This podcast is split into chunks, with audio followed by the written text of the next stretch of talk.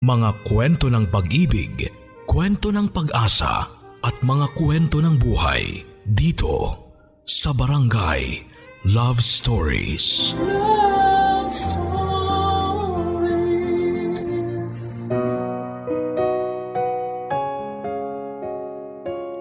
Ang mundo ay malayo sa buhay tulad ng mga prinsipe at prinsesa sa fairy tale.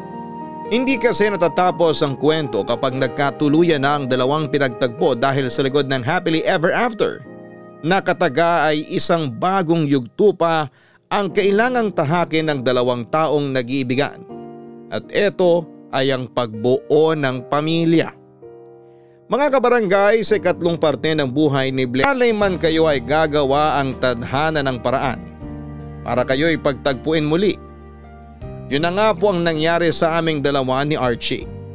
Ilang beses kaming pinagtagpo sa mga hindi inaasahang pagkakataon, sa mga hindi inaasahang lugar, hanggang sa napagtanto namin na baka nga kami talaga ang tinadhana para sa isa't isa. Papadudot naging maganda ang pagsasama namin ni Archie bilang magkasintahan. Maraming nabago sa buhay ko sa kanyang pagdating. Siyang naging source ko ng kasiyahan at inspirasyon. Sa paglalim ng samahan naming dalawa ay mas lumalim din ang respeto at pag-iibigan namin para sa isa't isa. Nagtagal kami ng tatlong taon bago niya hiningi ang mga kamay ko para pakasalan ako at pumayag naman ako papadudot. Taong 2004 nang nag-propose sa akin si Archie pero bago pa man nangyari ito, hindi ko alam na mas nauna na pala niyang hiningi ang blessing ng mga magulang ko. Akala ko noon ay may out of town trip lang siya noon. Hindi ko alam na nagpunta na pala siya sa La Union ng mag-isa para personal akong ipagpaalam sa pamilya ko.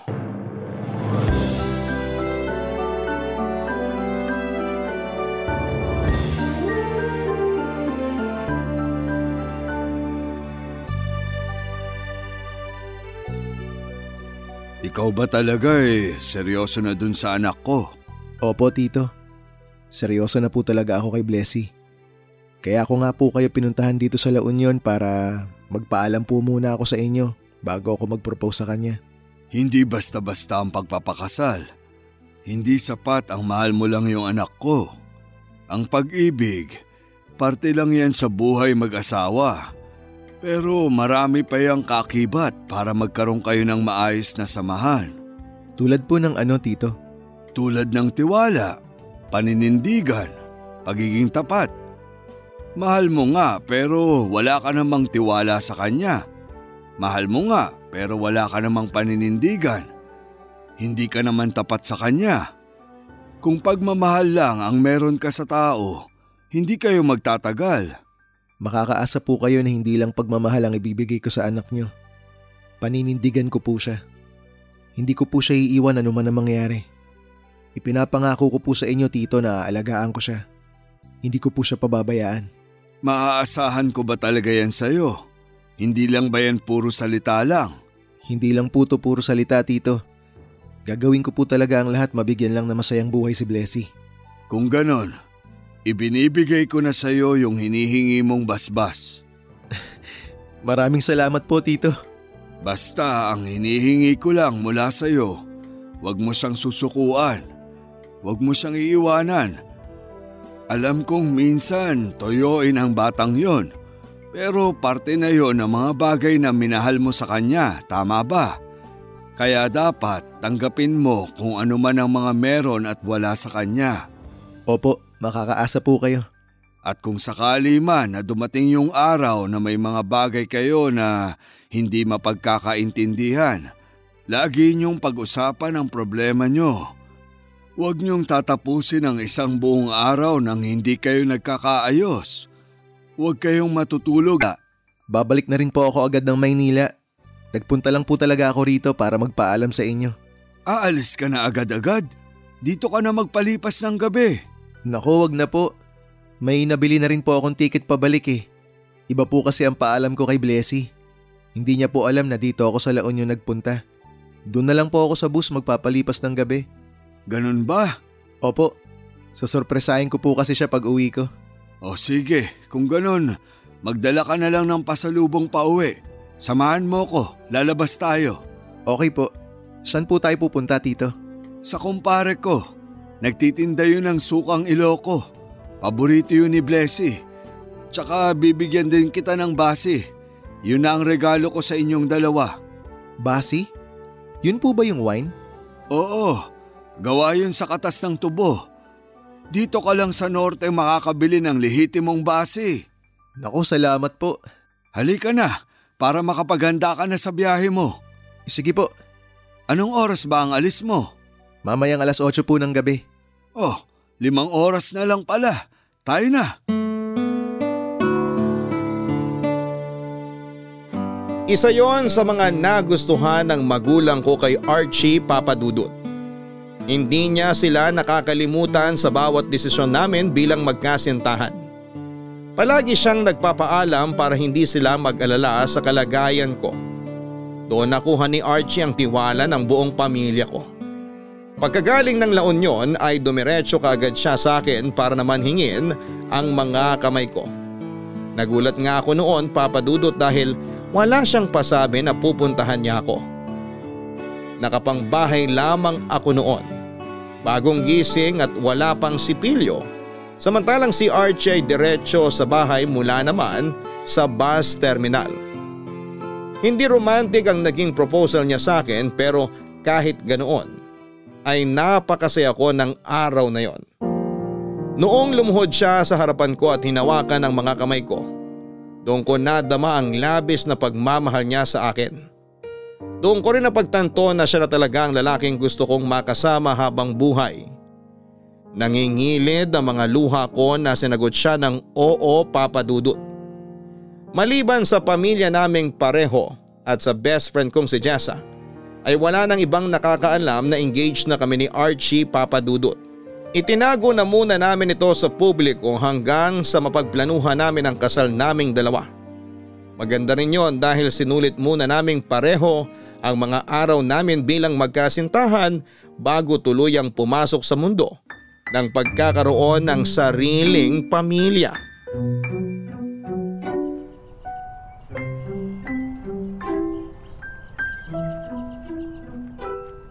Blessy, ito na yung buko juice. Salamat! Ay, nakakatuwa no? Oo nga eh. Ngayon na lang ulit tayo nakalabas. Hindi. I mean, nakakatuwa yung naging takbo ng story natin. Bakit mo naman nasabi? Wala lang. Binabalikan ko lang kasi yung past years habang bumibili ka ng buko juice. Natutuwa lang ako na yung pagkikita natin noon sa isang bus terminal. Nauwi sa ganito. Isipin mo, engaged na tayo. Oo nga no. Hindi talaga natin alam kung anong magiging kapalaran natin. Para siyang regalo na araw-araw kailangan natin buksan. Nabanggit ko na ba sa iyo yung tungkol sa invisible string theory? Invisible string. Ah, oo. May nabanggit ka nga sa akin na ganyan dati. Ano na nga ulit yun? May theory kasi.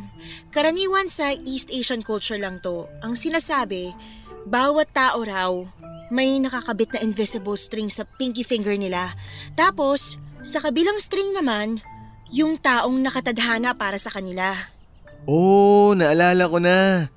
Kahit magkalayo kayo at magkahiwalay, darating yung araw na magkikita pa rin kayo kasi nga, kayo yung mag-soulmate. Tama ba? Oo, ganun na nga. Parang ganun yung nangyari sa atin eh. Talaga? Oo, nung nagkita tayo sa bus terminal, parang random meeting lang yun, ba? Tapos, tsaka na lang tayo nagkita pagkatapos ng napakahabang panahon. Tama, yun yung nagkita uli tayo sa kasal.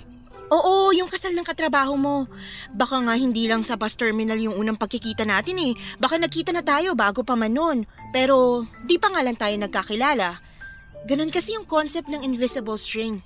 Pagdidikitin kayo ng tadhana kahit na di pa kayo magkakilala hanggang sa dumating na lang yung time na mapansin nyo na lang ang isa't isa. Hmm, ang interesting ah. Ano ba mga ginawa mo noon bago tayo nagkakilala? Wala naman masyado, trabaho, tsaka, tsaka bahay lang naman ako noon eh. Pero Hindi natin alam, baka nagkasabay na pala tayo dati sa jeep o sa elevator. Hindi nga lang tayo aware sa existence ng isa't isa. Nakakatuwa nga yung ganun. Saan mo naman nalaman yung invisible string theory na yan? Sa kaibigan ko, si Jessa, mahilig kasing magbasa ng pocketbook yun eh. Nung una nga, hindi ako naniniwala sa pinagsasasabi niya eh. Hanggang sa nakilala kita. Tapos, ayun nga, ilang beses tayong naghiwalay at nagkita ulit. Para bang pili tayong pinaglalapit? Sa tingin mo, tayo talaga yung magkakonekta? Oo naman, naniniwala talaga ako doon. Ikaw ba, sa tingin mo hindi? Wala namang mawawala kung maniniwala tayo sa mga ganyang klaseng konsepto. Pero para sa akin kasi, hindi dyan nakabase yung buhay ko eh. Puso ko ang pipili sa taong mamahalin ko. Hindi tadhana. Isip ko ang gagawa ng paraan para makasama ko ang taong mahal ko. Siguro nga pinagtagpo tayo ng tadhana. Pero pinili ka ng puso at isip ko. Ako ang nagdesisyon na mahalin ka. Napakasalang ka.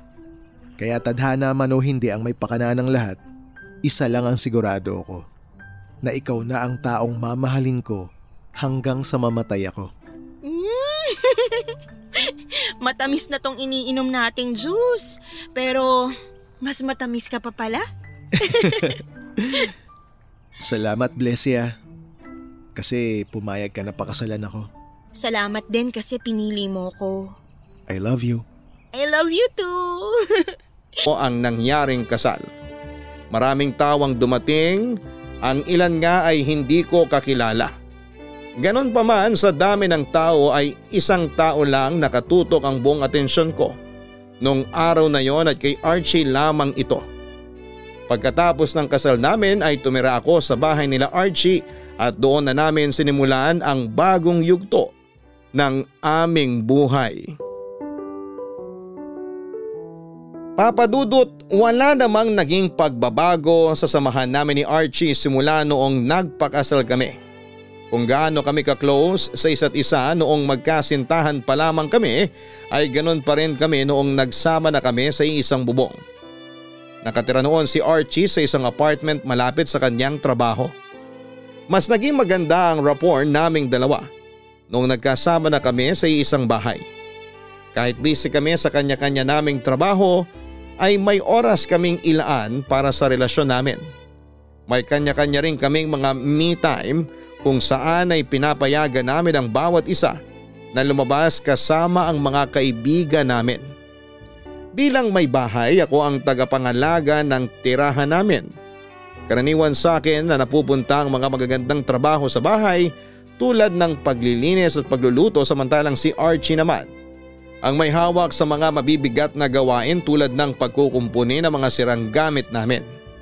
Sabi nila mahirap ang magkaroon ng buhay may asawa. Pero para sa akin ay hindi ka mahihirapan kung tamang tao ang pinili mong pakasalan.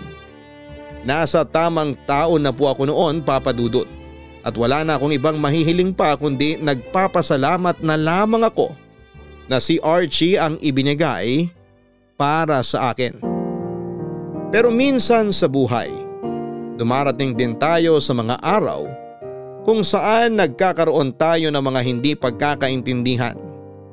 Hindi rin naman po perpekto ang relasyon namin ni Archie kaya may mga oras din noon na nagkakaroon kami ng maliit na pagtatalo.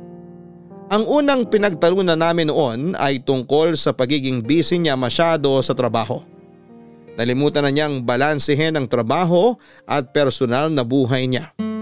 Mabuti na lamang at laging nandyan ang tatay ko noon. Natakbuhan ko tuwing hindi ko alam kung ano ang gagawin ko.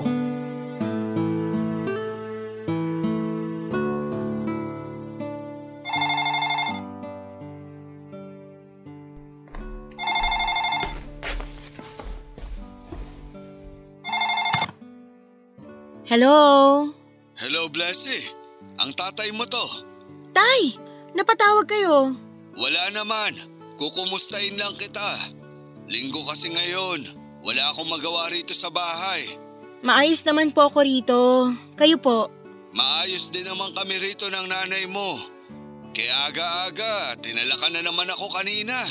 Di pa nga ako nakakapagkape. Hulaan ko. Mas inunan nyo na naman kasi mga manok nyo, kaya kayo pinagalitan, ano? Siyempre, sino naman titingin sa mga alaga ko kundi ako? Alangan namang pabayaan ko mga yun. Nako, kayo talaga tay. Tumanda na kamit lahat, manok pa rin ang inaatupag nyo. Wala na akong ibang pinagkakaabalahan dito eh. Kung sana may apo akong inaalagaan, eh di masaya. Eh, kailan ba kayo magkakaanak ni Archie? Wala pa kaming ganyang plano, Tay. Sobrang busy pa namin sa trabaho ngayon eh. Tsaka gusto namin mag-ipon muna bago magkaroon ng anak. Eh baka naman sa sobrang abala nyo sa pag-iipon, malipasan na kayo ng oras dyan. Ay, wag po akong pagsabihan yun nan, Tay. Alam kong i-budget ang oras ko. Ewan ko na lang sa asawa ko. Oh, bakit? May problema ba kayong dalawa pagdating sa oras? Minsan, yun yung pinag-aawayan namin. Paano nag-aaway?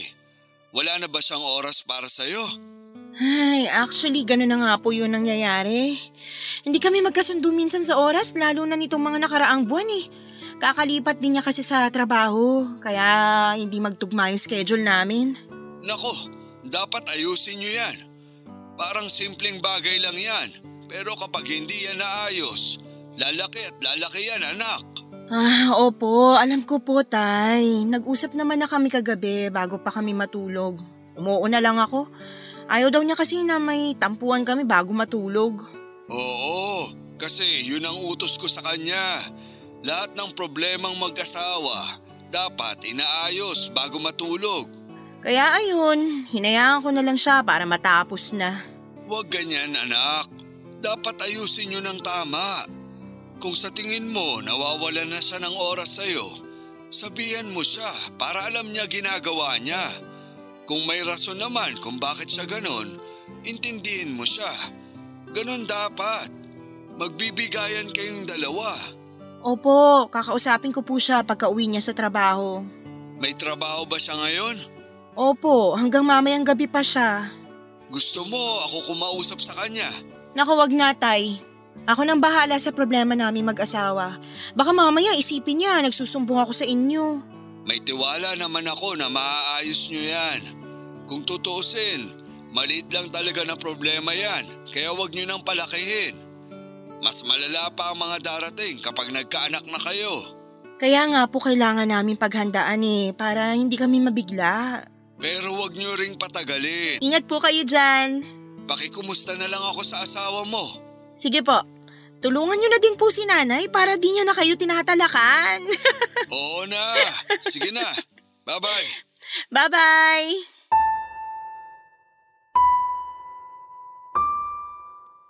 May punto naman po si tatay papadudot sa mga sinabi niya sa akin noon.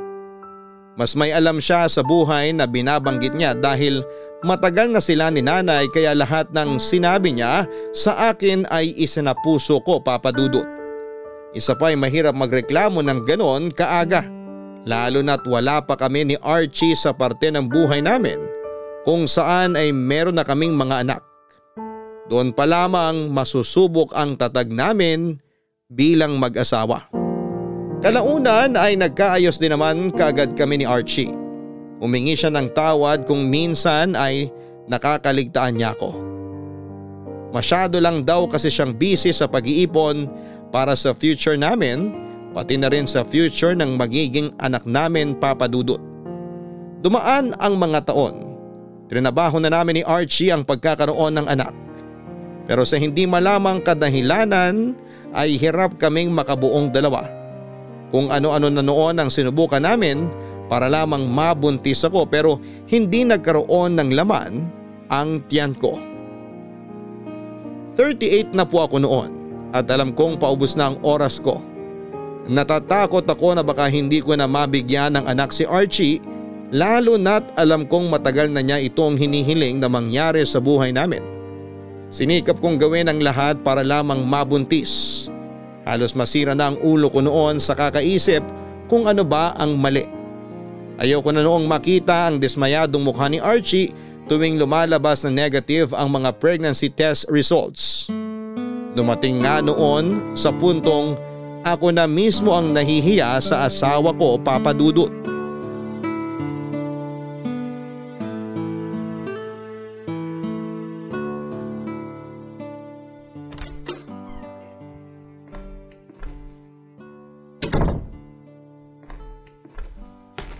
Blessy, nandito na ako. Nasaan ka? Nandito ako sa banyo! Anong ginagawa mo dyan? Ginagamit ko na yung pregnancy kit na inuwi mo galing trabaho. Bakit? May nararamdaman ka na bang sintomas ng pagbubuntis? Delayed yung period ko eh. Naisip ko na baka meron na. Oh? Anong sabi? Anong resulta? Teka, wala pa. Hinihintay ko pa lang na magpakita yung mga linya. Yung unang line na magpapakita, yun yung control line. Ano ibig sabihin nun? Parang test lang. Ibig sabihin, nagwo-work yung pregnancy test. Kapag nagkaroon ng second line yan, yun yung resulta mismo ng pregnancy test mo. Ibig sabihin nun, buntis ka. Kaya naman pala dapat dalawang linya magpakita. Teka, ayan na. May isang linya na. Isa na lang. Kinakabahan ako, Archie. Ano man ang maging resulta niyan, okay lang. Marami pa naman tayong chance eh. Wala pang lumalabas na pangalawang linya. Gaano katagal na ba yan? Kanina ka pa ba naghihintay? Medyo, Kung may 3 minutes na, mukhang wala na nga yan. sa tingin mo, Oo. Usually kasi, magkasunod lang yan. Kapag nagpakita na yung first line, magpapakita na rin yung second line. akala ko naman meron na. May times naman na hindi accurate ang mga pregnancy test. Kaya nga recommended na dalawang beses gamitin para sigurado. Pwede kang umulit, pero dapat sa umaga mo gawin. Bakit naman sa umaga? Mas mataas kasi ang HCG level mo sa umaga. Mas madali lang din madetect kung buntis ka kapag sa umaga mo ginawa yung test. Ganun ba yun? Oo. Tsaka bawal ding uminom ng maraming tubig bago ka mag-take ng PT. Bakit naman? Kasi madidilute yung ihi mo eh. Ah, okay, okay. Ngayon alam ko na. Subukan mo na lang ulit bukas. Ay, sige. Try na lang ulit natin bukas baka sakaling namali lang yung kit. Oh, bakit naman malungkot ka? Nakakadismaya lang.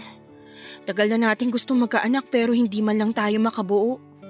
Sa tingin mo ba, may problema sa akin? Blessy, walang problema sa'yo. Baka hindi pa talaga siguro natin time. Maghintay lang tayo. Ibibigay din ni Lord yung mga dasal ng puso natin. Pero sobrang tagal na kasi eh. Hindi na to normal. Gusto mo bang magpa-check up? Ayoko, bakit ako magpapacheck up? Wala naman akong sakit. Para malaman natin kung ano yung problema. Kung bakit ka hirap magbuntis. So sinasabi mo nga na may problema ako. Ako yung may mali. Hindi naman. Nagsasuggest lang ako kasi nga nagtatanong ka 'di ba kung bakit hirap tayo makabuo? Tayo. Hirap tayo, kaya bakit ako lang? Ikaw kaya magpa-test? Baka ikaw ang may problema, ako pa sisisihin mo. Blessy, hindi naman sa... Bahala ka dyan. Teka, Blessy! Mag-aaway na naman ba tayo?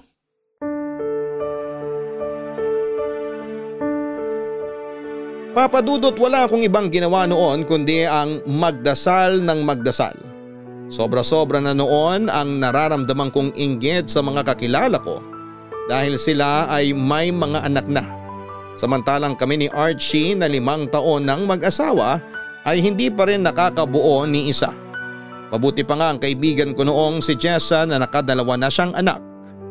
Palagi akong tinatanong ng mga tao noon kung kailan daw ako magkakababy at tuwing tinatanong ako ng mga ganong bagay ay hindi ko maiwasang malungkot. Nasasaktan ako tuwing wala akong maisagot na rason. Mabigat para sa akin papadudot na hindi ko magawa ang trabaho ko bilang babae. Pero kahit na ganoon ay wala namang nagbago kay Archie. Positibo pa rin ang pananaw niya sa buhay. Sinubukan ko noong maghanap ng kasagutan sa internet. Lahat ng mga nakita ko doon ay sinunod ko. Inayos ko ang lifestyle ko at umiwas sa mga bagay na nakapagbibigay sa akin ng stress.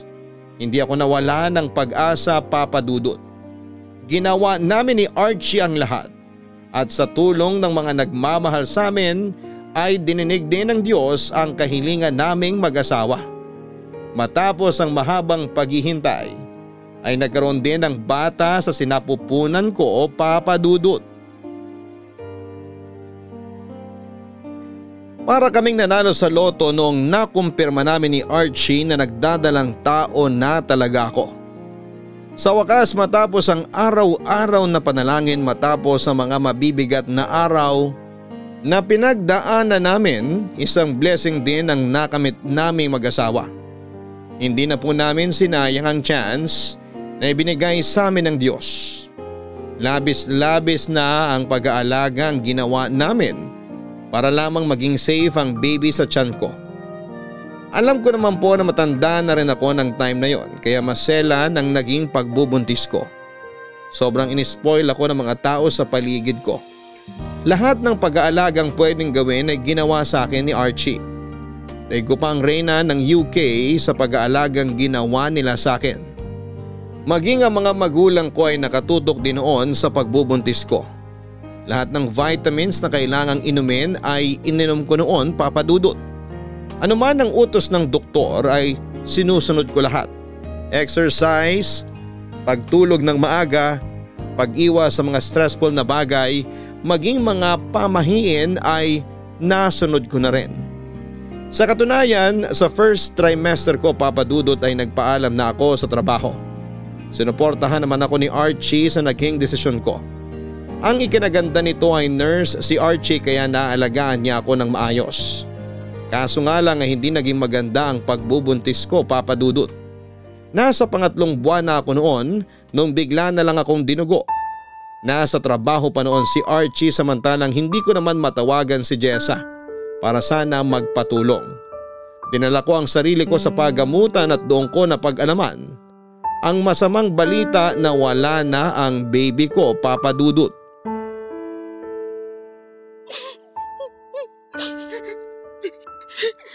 Blessy, uminom ka muna ng tubig. Salamat. Pero, pero hindi ako nauuhaw. Uminom ka lang kahit konti para hindi ka ma-dehydrate. Hindi na ako nauuhaw. Ano ba? Hindi ka ba nakakaintindi? Alam kong mabigat ang pakiramdam mo ngayon. Sorry kung wala ako sa tabi mo nung kailangan mo ko. Ang unfair. Sobrang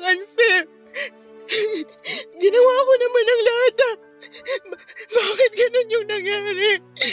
Ano yung ginawa kong mali? Wala. Wala kang ginawang mali. Pero bakit? Bakit nawala sa atin yung anak natin kung, kung wala akong ginawang mali?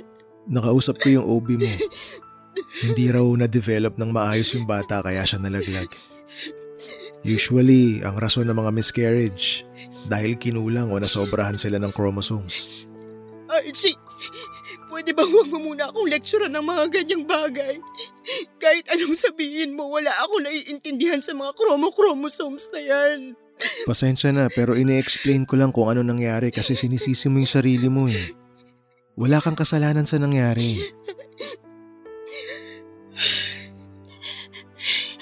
Pinaparusahan ba ako ng Diyos? Bakit naman ganito yung pinagdadaanan ko? Ngayon na nga lang ako nabigyan ng chance na magbuntis. Mawawala pa.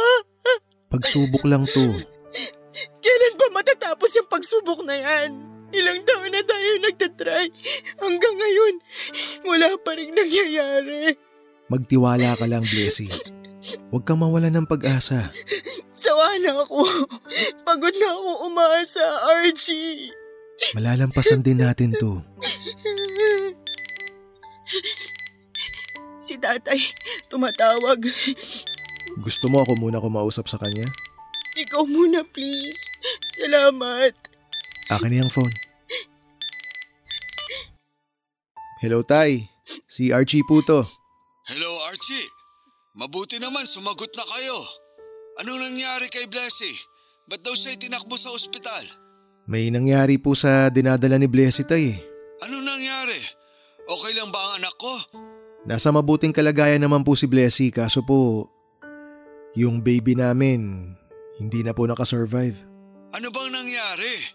Bigla na na na dulot ng pagkakaroon ng anak. Pero babawiin lang pala ito kaagad. Sinikap kong bumangon mula sa pagkakalugmok na yon ng buhay ko. Sinabi ko sa sarili ko na baka pagsubok lang ang lahat. Baka kailangan ko munang patunayan na deserve kong maging ina bago ko mabigyan ng anak. Kahit para bang wala na akong pag-asa pang maging magulang ay hindi ko pa rin binitawan ang pangarap kong yon. Malapit nang mag-40 ang edad ko noon at pakiramdam ko ay para na akong isang kandila na paubos na. Pero pagkatapos ng dalawang taon, muli kaming nabigyan ng tsansa ni Archie na magkaanak. Muli akong nagdalang tao at sa pagkakataon na yon ay ginawa ko na talaga ang lahat para maging safe ang baby sa tiyan ko. Isang buhay ang muling nakasalalay sa akin at doble-doble ang nararamdaman kong takot dahil maaari na naman kasi itong bawiin mula sa akin anumang oras. Noong nalaman kong buntis ako ay muli akong tumigil sa trabaho. Binawalan din ako ni Archie na gumawa ng mga mabibigat na trabaho. Iniwasan ko ang mga pagkain na nakakasama sa katawan. Ininom ko lahat ng vitamins na maaring inumin. Halos mag-bed rest ako noon para lamang maalagaan ang anak ko. Hanggang sa dumating ang araw na nalampasan ko rin ang unang tatlong buwan ng pagbubuntis ko. Bawat buwang dumaraan ay palagi ako nagpapasalamat sa Diyos na safe ang baby ko. Pero isa't kalahating buwan na lang noon ang inaantay namin ni Archie nang bigla akong nagkaroon ng early labor.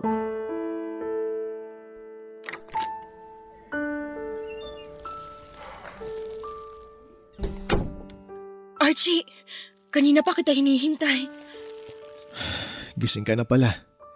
Kumusta ka na? Kumusta pakiramdam mo? Wala ka bang nararamdamang masama? Wala. Ang baby? Okay lang ba siya? Kumain ka muna. Binilan kita ng lunch sa labas. Tinatanong kita kung kumusta ang baby natin. Nasaan na siya? Blessy, I'm sorry pero Pero ano? Ano nangyari? hindi nakasurvive si baby eh. Ano? Pa- paano? Paano di nakasurvive? Sinubukan nilang lahat para i-revive yung baby natin pero hindi na talaga kaya ng bata. Masyado raw siyang maaga lumabas. Hin- hindi! Hindi! Archie, wag mo sabihin yan sa akin! Blessy, magpahinga ka na muna. Hindi! Hindi ito maaari! Archie! Nasaan ang baby ko? Hinahanda na siya ng mga nurse. Dadalhin nila dito yung bata para bigyan tayo ng oras na makasama siya. Bakit naman ganon? Ano pag nagawa kong kasalanan, bakit ako pinaparusahan ng ganito? Bakit kailangan ko ulit maranasang mawala ng anak? Bakit, Archie? Wala akong maisasagot sa tanong mo na yan. Hindi ko na rin alam kung ano tong nangyayari sa atin eh. Masakit din para sa akin ang nangyari. Teka sandali, yung mga nurse na atayang kumakatok. Dala nila si baby. Gusto mo bang makita yung bata? Puntahan ko lang sila sandali.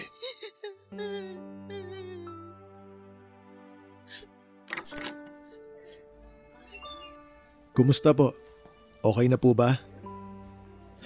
Salamat.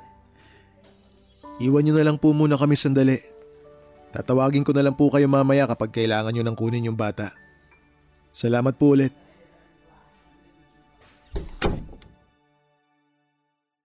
Blessy, nandito na yung baby natin. Gusto mo ba siyang halikan? Gusto kong makita yung anak ko.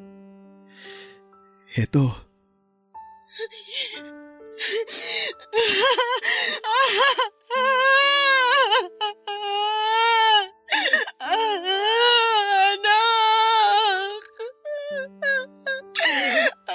Ko! Sorry! Sorry kung hindi kita naalagaan ng mabuti. Sorry! Sorry kung hindi ako naging maayos na ina sa'yo. Pasensya ka na. Hindi kita nabigyan ng mahabang buhay. ang sabi sa akin ng nurse kanina, lumaban naman daw si baby. Tumagal siya ng dalawang minuto. Narinig ko pa siyang umiiyak kanina eh. Lumaban siya, Blessy. Lumaban yung baby natin.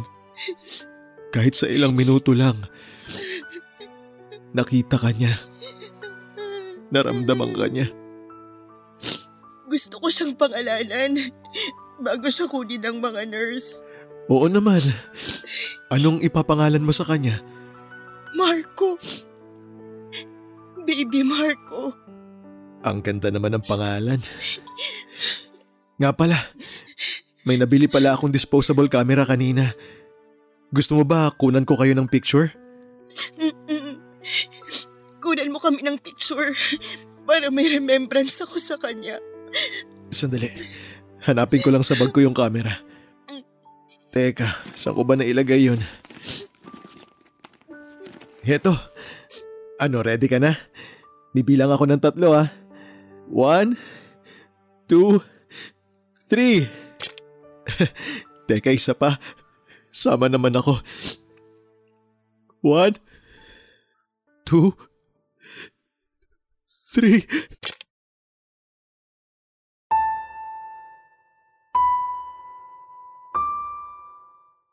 Nang mga panahon na yon ay sumuko na talaga ako. Yun na siguro ang may tuturing kong darkest moment ng buhay ko, Papa Dudut. Hindi ko inaakalang darating ako sa puntong makakaranas ako ng ganong klaseng kalungkutan.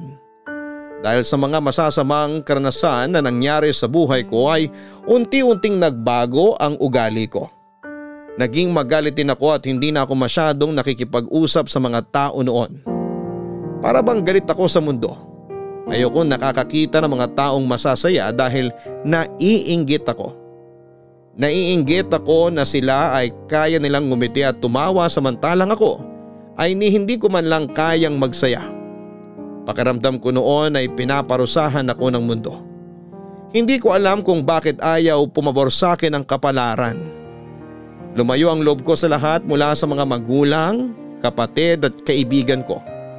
Pati ang asawa kong si Archie na dapat ay kakampi at kasangga ko, sana sa mga panahong yon ay pinagtulakan ko rin palayo. Ang gusto ko na lang noon ay mapag-isa. Nang mga oras na yon ay feeling ko ay hindi na ako nararapat pang mabuhay dahil wala nang maayos na nangyari sa akin. Para bang napakawalang kwenta kong tao dahil hindi ko man lang mabigyan ng anak ang asawa ko. Dumating na kami noon sa punto mold ko sa kanya. Hanggang sa isang araw ay sinukuan na lang din niya ako papadudot. Para na lang kaming mag-roommate noon na magkasama sa isang bubong pero malimit lang magkibuan. Ni hindi na nga kami nagsasamang matulog sa isang kwarto. Ito ang rason kung bakit bigla akong tinawagan ni tatay isang araw.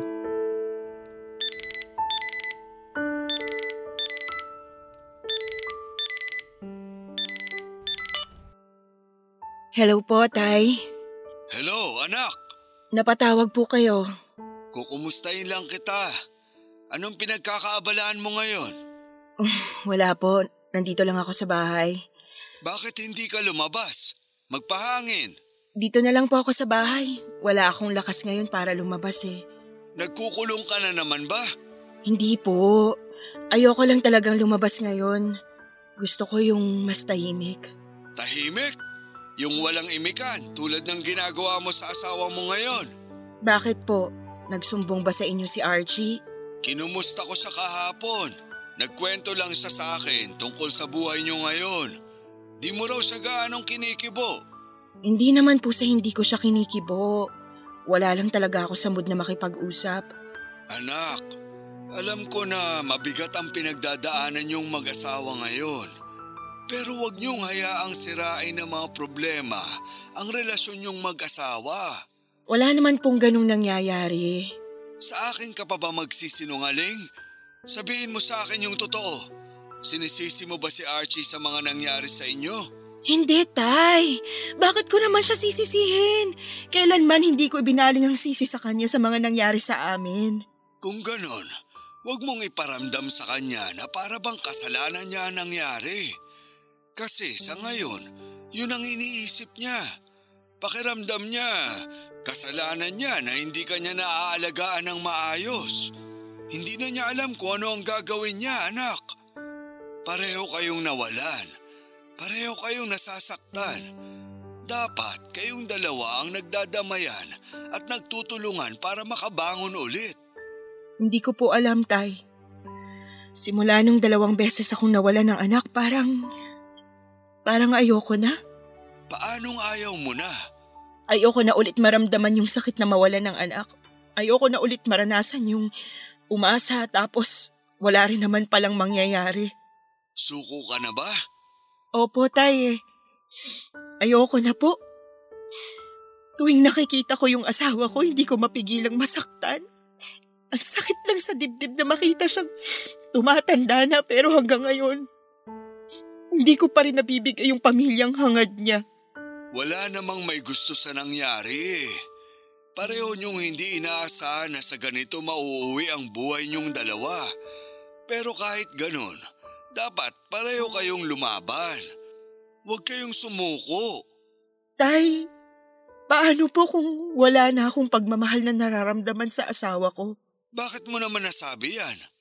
Sirang-sira na po yung puso ko eh. Parang, parang hindi ko na alam kung paano magmahal. Anak, huwag mo naman sanang sukuan ang asawa mo. Masyado na ba akong selfish sa ginagawa ko? Hindi makasarili ang pagpili sa sarili. Pero isipin mo rin kung ano ang mararamdaman ng taong araw-araw kang pinipili. Kapag ba iniwan mo si Archie, sa tingin mo selfish ba yon? Kung oo, baka selfish ka nga. Paano kung tsaka na lang namin mararanasang maging masaya kapag naghiwalay na kami?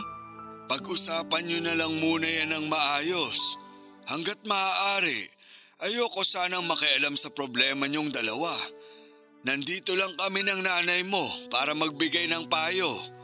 Pero kung ano sa tingin mo ang makakabuti para sa'yo, susuportahan ka namin. Basta ba pag-isipan mo ng maigi ang mga bagay na gagawin mo para wala kang pagsisisi sa huli. Sobrang gulo lang po talaga ng pag-iisip ko ngayon. Magpahinga ka na lang muna at pakiusap. Mag-usap kayo ni Archie. Opo, tay. O sige, magpapaalam na ako. Lalabas kami ngayon ng nanay mo. Sige po. Enjoy po kayong dalawa.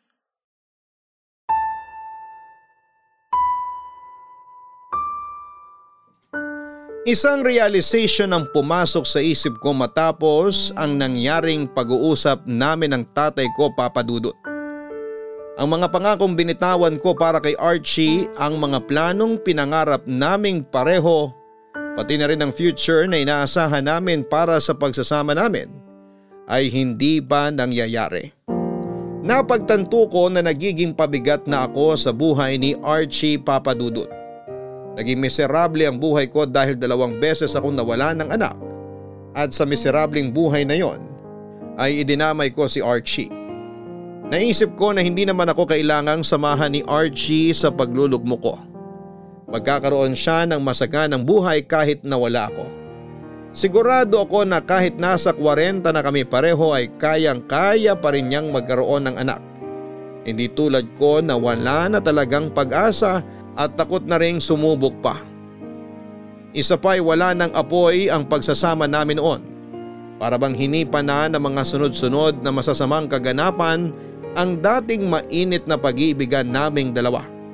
Parang wala na rin namang patutunguhan ang relasyon naming mag-asawa kaya ang ginawa ko na lang ay pinakawalan ko na siya papadudot. Bago ko gawin ng desisyon na yon ay kinonsulta ko ito sa tatay ko. Nung una ay hindi siya pumayag dahil sagrado daw ang kasal at hindi dapat ito basta-basta sinisira na lamang lalo na't pareho kaming nanumpa sa Diyos.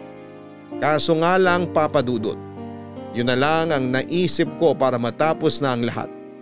Hindi na kami masaya pareho ni Archie at alam ko sa sarili ko noon na hindi ko na maibabalik pa ang dating ako. Kaya para hindi maging selfish ay gusto ko na siyang pakawalan sa buhay ko.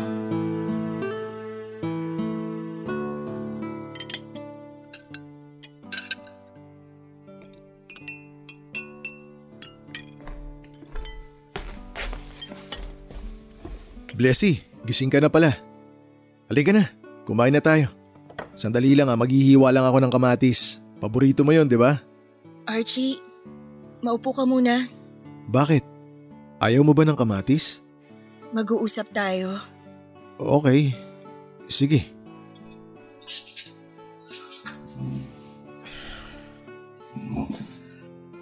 Ano bang pag-uusapan natin? Matagal ko na tong pinagdesisyonan. Hindi ko to basta-basta naisip lang. Ano ba yun? Makikipaghiwalay na ako sa'yo. Ha? Hihiwalayan mo ako? Bakit? May, may nagawa ba akong masama? Bakit ka nakikipaghiwalay? Wala nang patutunguhan tong relasyon natin. Hindi na tayo masaya pareho. Nararapat lang siguro na maghiwalay na lang tayo. Anong nararapat lang ang sinasabi mo? Hindi pwede to. Asawa kita, hindi tayo pwedeng maghiwalay. Please, wag na nating pahirapan pa ang isa't isa. Ito lang ang naiisip kong paraan na makakabuti sa ating pareho. Paanong makakabuti yun? Iiwan mo ako. Saang banda ang mabuti ron? Ayaw na kitang idamay pa sa pagiging miserable ng buhay ko. Hindi miserable ang buhay mo, Blessy. Yan lang ang nararamdaman mo kasi ikaw mismo ang gumagawa niyan sa sarili mo. Sinusubukan ko naman. Gusto ko ring bumalik tayo sa dati pero kahit anong gawin ko, naaalala ko lang yung sakit.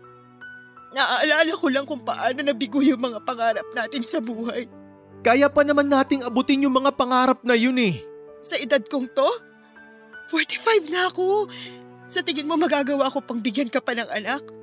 Hindi na, Archie. Nung bata't malakas pa nga ako, hirap na akong magbuntis. Ngayon ba kaya na matanda na ako? Blessy, wala namang ganyanan. Ikaw, kaya mo pang bumuo ng anak kaya... Kaya pinapalaya na kita. Kung gusto mo maghanap ng ibang babae, okay lang sa akin. Ang mahalaga, maging masaya ka sa buhay mo. Ang unfair mo naman. Paano ako naging unfair? Ikaw ang iniisip ko rito. Ako ba talaga ang iniisip mo? O iniisip mo lang ang sarili mo? Ni minsan ba naisip mo na nasasaktan din ako? Na sa kabila ng mga ngiti ko, may kirot dito sa dibdib ko dahil nawalan din ako ng anak? Hindi lang ikaw ang nasaktan, Blessy. Hindi lang ikaw ang nagluksa. Ako rin. Masakit para sa akin yung mga nangyari sa atin. Pero alam mo kung ano yung mas masakit? Yung pinapanood ko yung bawat araw natin na unti-unti ka nang nawawala sa akin. Kaya oo, napaka-unfair mo. I'm sorry pero buo na ang pasya ko, Archie. Ang daya mo. Napakadaya mo. I am so sorry. Yan lang ang sasabihin mo? Hihiwalayan mo ako tapos ang sagot mo lang, sorry? Nakakawalang gana ka. Archie!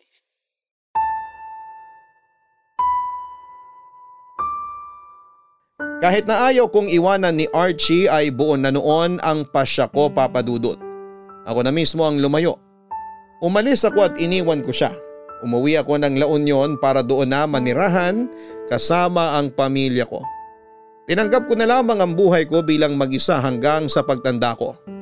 Sinubukan pa akong sundan noon ni Archie sa La Union para kausapin at ibalik sa Maynila pero hindi na talaga ako pumayag. Alam ko na mas makakabuti para sa kanya ang paghihiwalay naming dalawa. Lumipas ang mga buwan na paghahabol sa akin ay sumuko din si Archie. Unti-unti rin niyang tinanggap na wala na kami. Masakit sa parte niya ang ginawa kong yon. Pero yon ang nakakabuti sa relasyon naming wala ng buhay. Alam ko na sa pagkakataong ito ay galit na siguro ang mga nakikinig ngayon sa akin dahil sa ginawa kong yon. Noon kasi ay yun lang ang tanging paraan na naisip ko. Sobrang down na down ako ng mga panahong yon. Sa puntong hindi na magawang magmahal ng puso ko. Sa katunayan habang sinusulat ko ito ay sobrang bigat pa rin ang dibdib ko dahil ang yugto ng buhay kong ito. Siguro ang pinakamabigat na pinagdaanan ko. Papadudot muli kaming naghiwalay ni Archie at naisip ko na baka hindi talaga kami para sa isa't isa. Sign na rin siguro noon na ilang nadala ng araw. Hanggang sa muli ako po ang inyong si Papa Dudot sa mga kwento ng pag-ibig, buhay at pag-asa sa Barangay Love Stories number 1. Mga kwento ng pag-ibig, kwento ng pag-asa at mga kwento ng buhay dito sa Barangay Love Stories. Love Stories.